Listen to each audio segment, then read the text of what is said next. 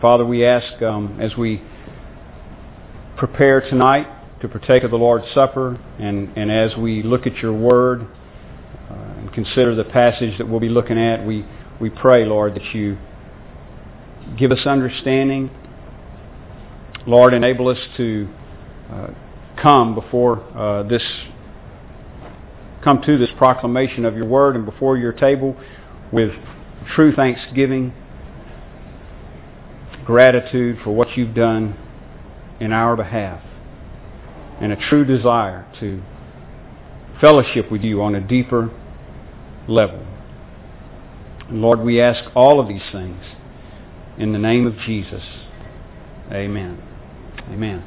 I'm going to ask you to turn back to um, John 11, and uh, I kind of unintentionally misled you this morning because I told you we were going to move on, and I'm not going to move on. Uh, not exactly. Um,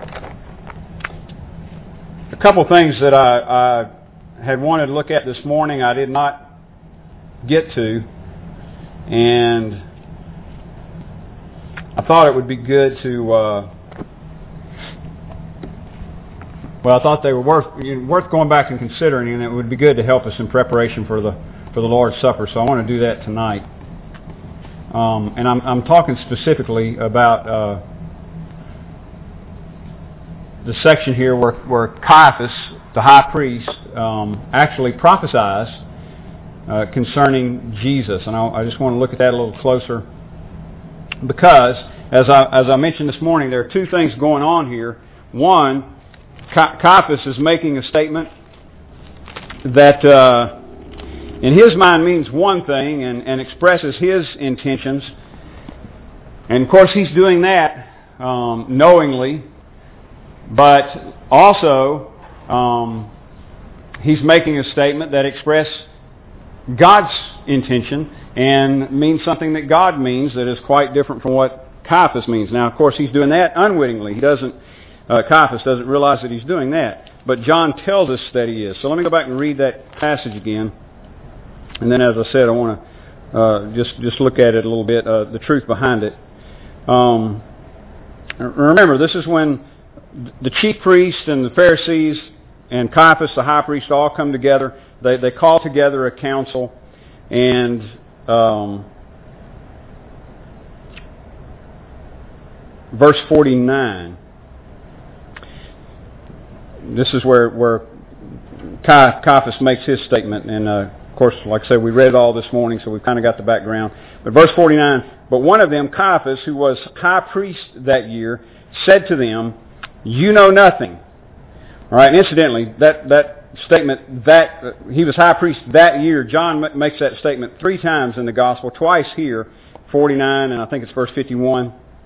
And then he does it again in chapter 18. The point he's making is that Caiaphas was, um, was serving as high priest that year that Jesus was crucified. Um, so um, John makes a point of that, maybe just because it was uh, on the Day of Atonement, it was the uh, the high priest who had the responsibility to go in and offer the sacrifice before the Lord. First, he would offer sacrifice for his own sins, and then for the sins of the nation. And in a sense, quite different sense, but nonetheless, in, in one sense, Caiaphas is is is as high priest is offering Jesus here. Now he's he's doing it with with bad uh, motivations, but but nonetheless he is uh, he is the one setting the, the course here, determining the death of, of Jesus, um, which it goes on to say in verse 53. So from that day on, they made plans to put him to death. And that's under the leadership of Caiaphas, the high priest. All right, so verse uh, again, verse 49, Caiaphas says to the other to the rest of the council, "You know nothing at all." Now they're they're disturbed because Jesus is getting followers, and uh, and then Caiaphas interjects these words, verse 50. Nor do you understand that it is better for you that one man should die for the people, not that the whole nation should perish. It's better that one man should die for the people, not that the whole nation should perish. So, so it's the idea of a, of a scapegoat. You know, somebody's going to perish. It's better that one person perish than than the whole of the people. And somehow Caiaphas has this worked out in his head that Jesus can uh, can serve that purpose here. Now, uh, what I mentioned this morning, I think his idea is is just um, he's willing to let an innocent man die to save the nation from from trouble, from trouble from the Romans and so forth. Uh, he's not thinking of this in any righteous manner, like the substitutionary atoning death of Christ, like you and I think of it. Uh, but but nevertheless, it is, as he says, one man dying so that the whole nation doesn't perish. Now, John gives this explanation in verse 51. He did not say this on his own accord, but being high priest that year, he prophesied that Jesus would die for the nation. And that would be the nation of Israel, of course. But then John also says this, and not only for the nation, or not for the nation only, but also to gather into one the children of God who are scattered abroad. So here's here's a couple things I want us to consider before we uh, take of the Lord's Supper, and and while we're thinking about this passage. Um, there's one Savior, and I think this is this is the point behind this. This is God's point behind this statement that Caiaphas makes. There's one Savior, and there's one people. One Savior, one people, and the people are one. So let me, let me start with one Savior and just uh, give you some references here that I think uh, help us help us think about this. Um, Christ is dying here, according to this prophecy, for the nation, and not for the nation only, but for all of God's people scattered abroad, that they might be brought together in one. So Christ is accomplishing this once for all death that would cover the sins of all of God's people, reconciling them to God, and would at the same time bring all of them, that is, the nation of Israel, the Jews, the believer, the Jewish believers, and all of God's people who are scattered abroad, that would bring them all together as one people.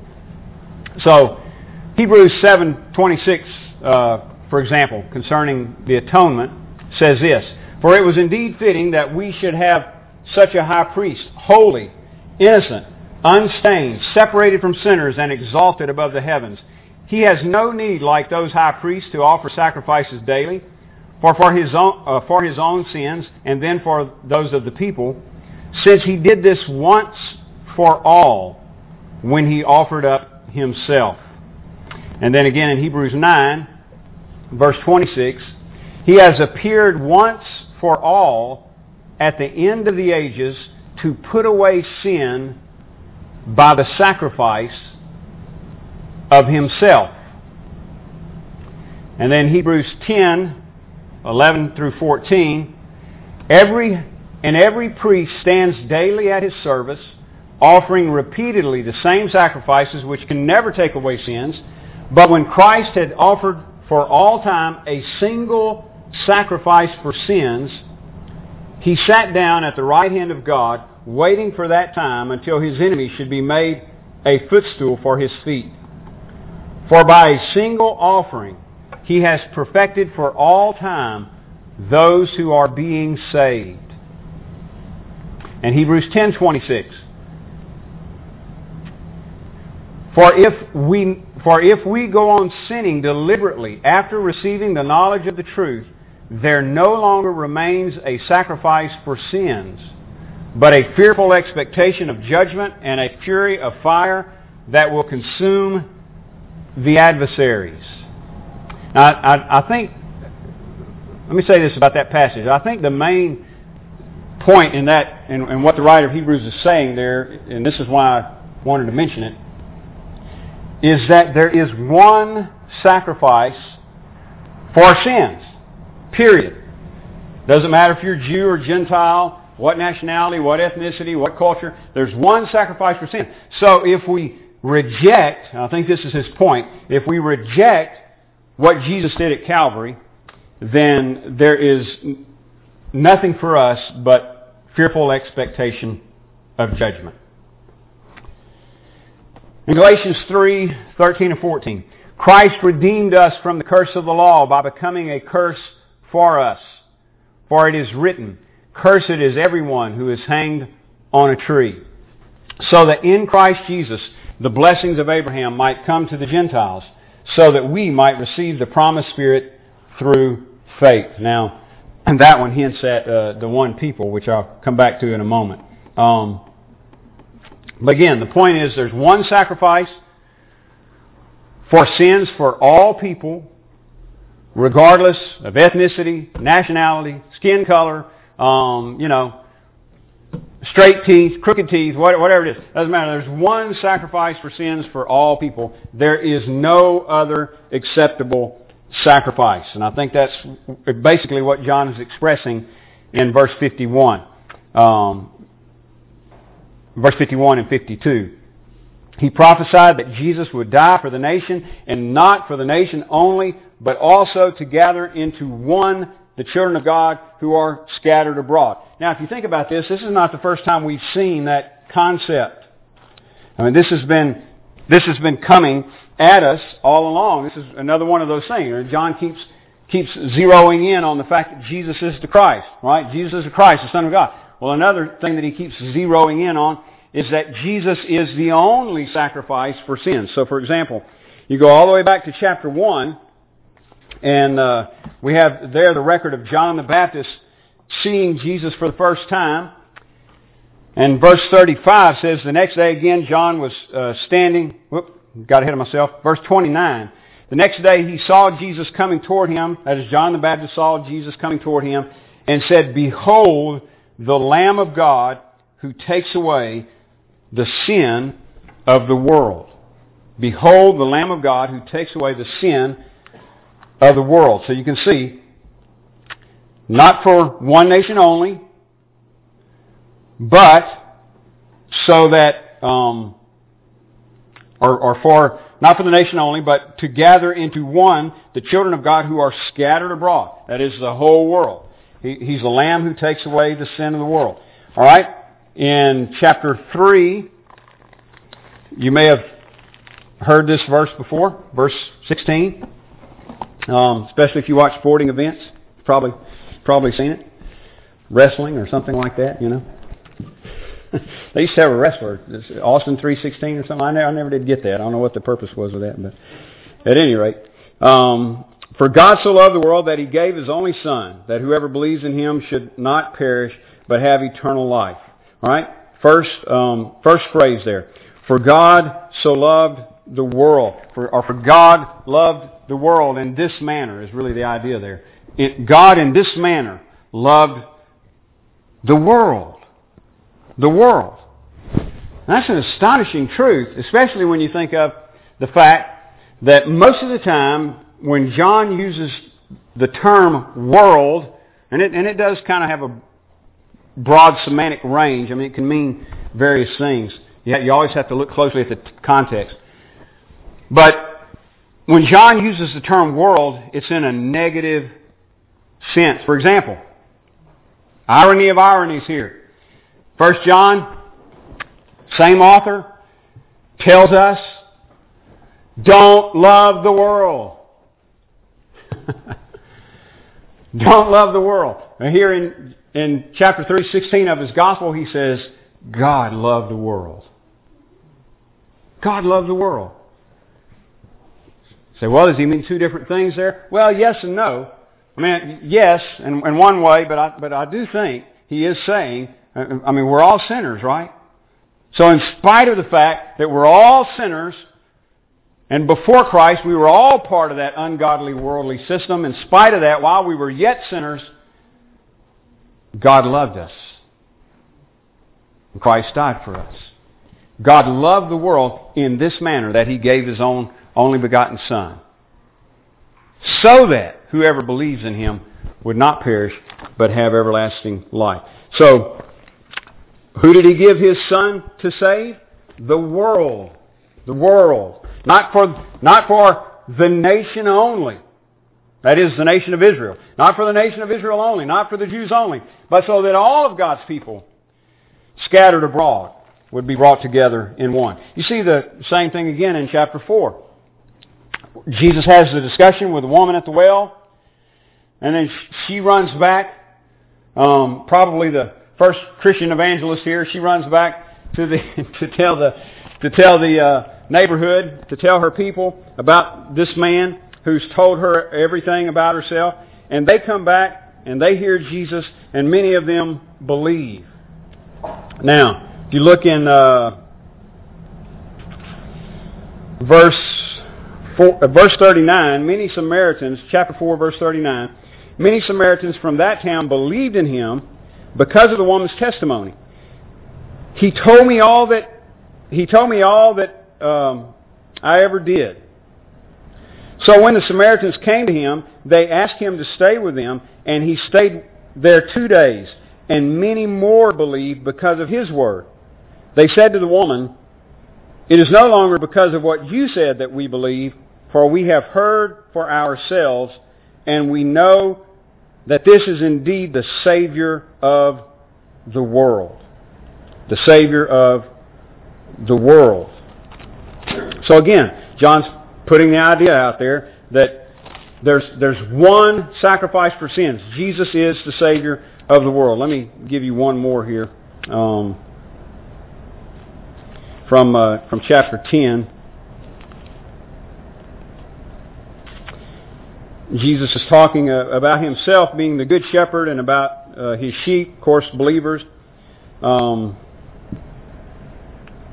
I lay down my life for the sheep. Let's see, chapter 10, verse 16. And I have other sheep that are not of this fold. I must bring them also, and they will listen to my voice. So there will be one flock. Now, let me suggest this. I know that's a that's a little bit uh, uh, of, a, of, an enigma there, you know, a little bit mysterious, but, but really I don't think it's that, that hard to, um, to understand what, what John is saying, uh, or what Jesus is saying here. Um, the other sheep, I think, is a reference to the Gentile world. Jesus is first talking about the Jews and his own sheep, those who, those who believe him among the Jews, being his own sheep. But he, says, I also have other sheep that are not of this fold. I must bring them in also. The idea of not of this fold, he's probably referring to outside the Jewish community. The Jews, and he's, I mean, the, the Gentiles, and he's saying, I've got to bring them also. And they will listen to my voice, so there will be one flock. Now, that harmonizes quite well with what uh, John is saying over here in chapter 11. not for the nation only, but also to gather into one the children of God who are scattered abroad. And that's what Christ has accomplished in his death. I was going to go to Ephesians 2, but I won't for the sake of time.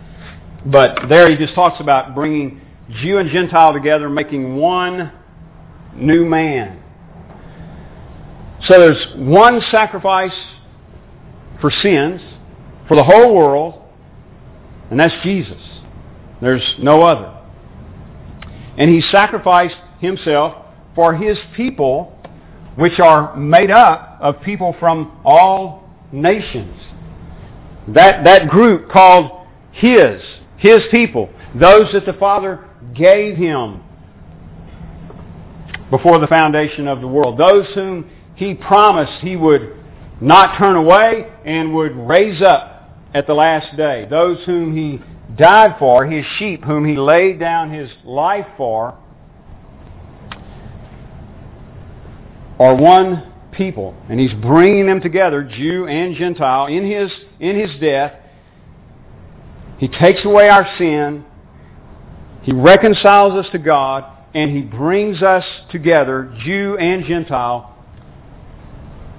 as one people so that we are indeed one. So John says, first, first Caiaphas says,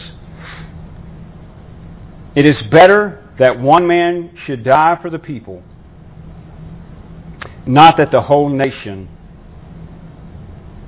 should perish. He did not say this of his own accord, John says, but being high priest that year, he prophesied that Jesus would die for the nation. And not for the nation only, but also to gather into one the children of God who are scattered abroad. You know, there's one other thing hinted at there, um, and that is the fact that God knows His people. He's bringing together as one the people of God who are scattered abroad. And, and we, as I mentioned this morning, we've been seeing this contrast all the way through here between the people of the world and the people of God. Well, Christ comes and goes to the cross as the only sacrifice for sins, not just for one nation, not just for one area of the planet, but for all people, and believes and brings to himself all believers out of all people globally to himself and makes one family, one body. Out of all Jews, all believing Jews, and all believing non-Jews were brought together in unity to form one body. One sacrifice for sins, one Savior, one people. And the people are one. Brothers, if, if y'all come and prepare to serve, um, I will uh, do what I customarily do here, and that's read from 1 Corinthians 11.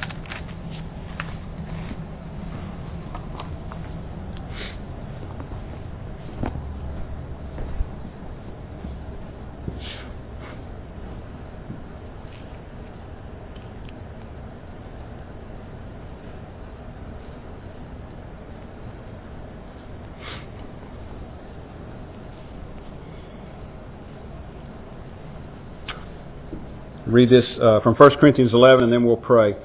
Verse 23, Paul writes, For I received from the Lord what I also delivered to you, that the Lord Jesus on the night when he was betrayed took bread, and when he had given thanks, he broke it and said, This is my body, which is for you. Do this in remembrance of me. In the same way also he took the cup after supper, saying, This cup is the new covenant in my blood. Do this as often as you drink it in remembrance of me. For as often as you eat this bread and drink the cup, you proclaim the Lord's death until he comes. Whoever therefore eats the bread or drinks the cup of the Lord in an unworthy manner will be guilty concerning the body and blood of the Lord. Let a person examine himself then, and so eat of the bread and drink of the cup. For anyone who eats and drinks without discerning the body eats and drinks judgment on himself. That is why many of you are weak and ill, and some have died. But if we would, but if we judged ourselves truly, we would not be judged.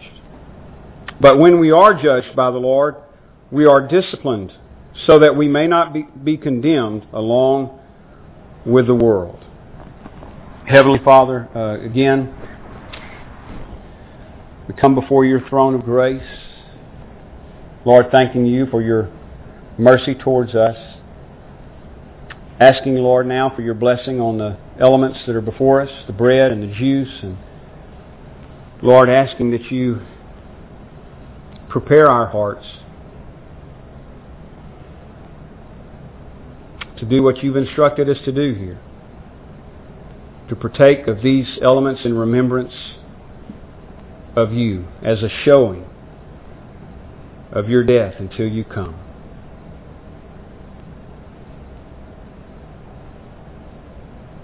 Father, we're so thankful for fellowship with you. We're so thankful for salvation through the Lord Jesus Christ.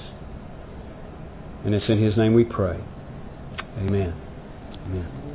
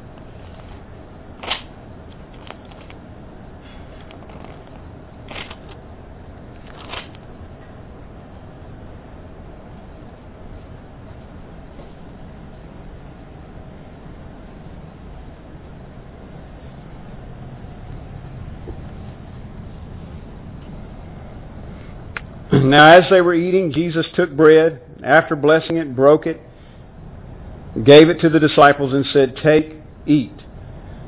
This is my body. Let's eat together.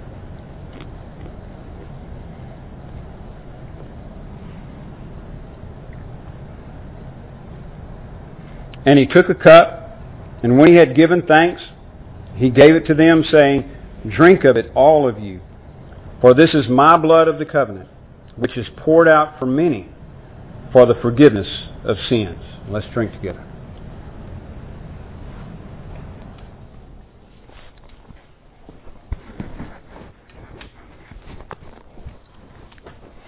Amen.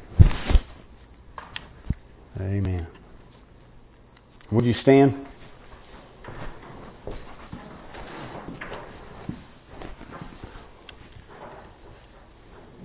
Um, men, we need to meet briefly. Um, this is our executive board meeting night, um, and I apologize for not mentioning that earlier. But uh, but uh, if you can stay, uh, we'll be quick. We'll be brief. We'll make a point to. Let's pray. Brother Carl, you mind leading us in a word of prayer?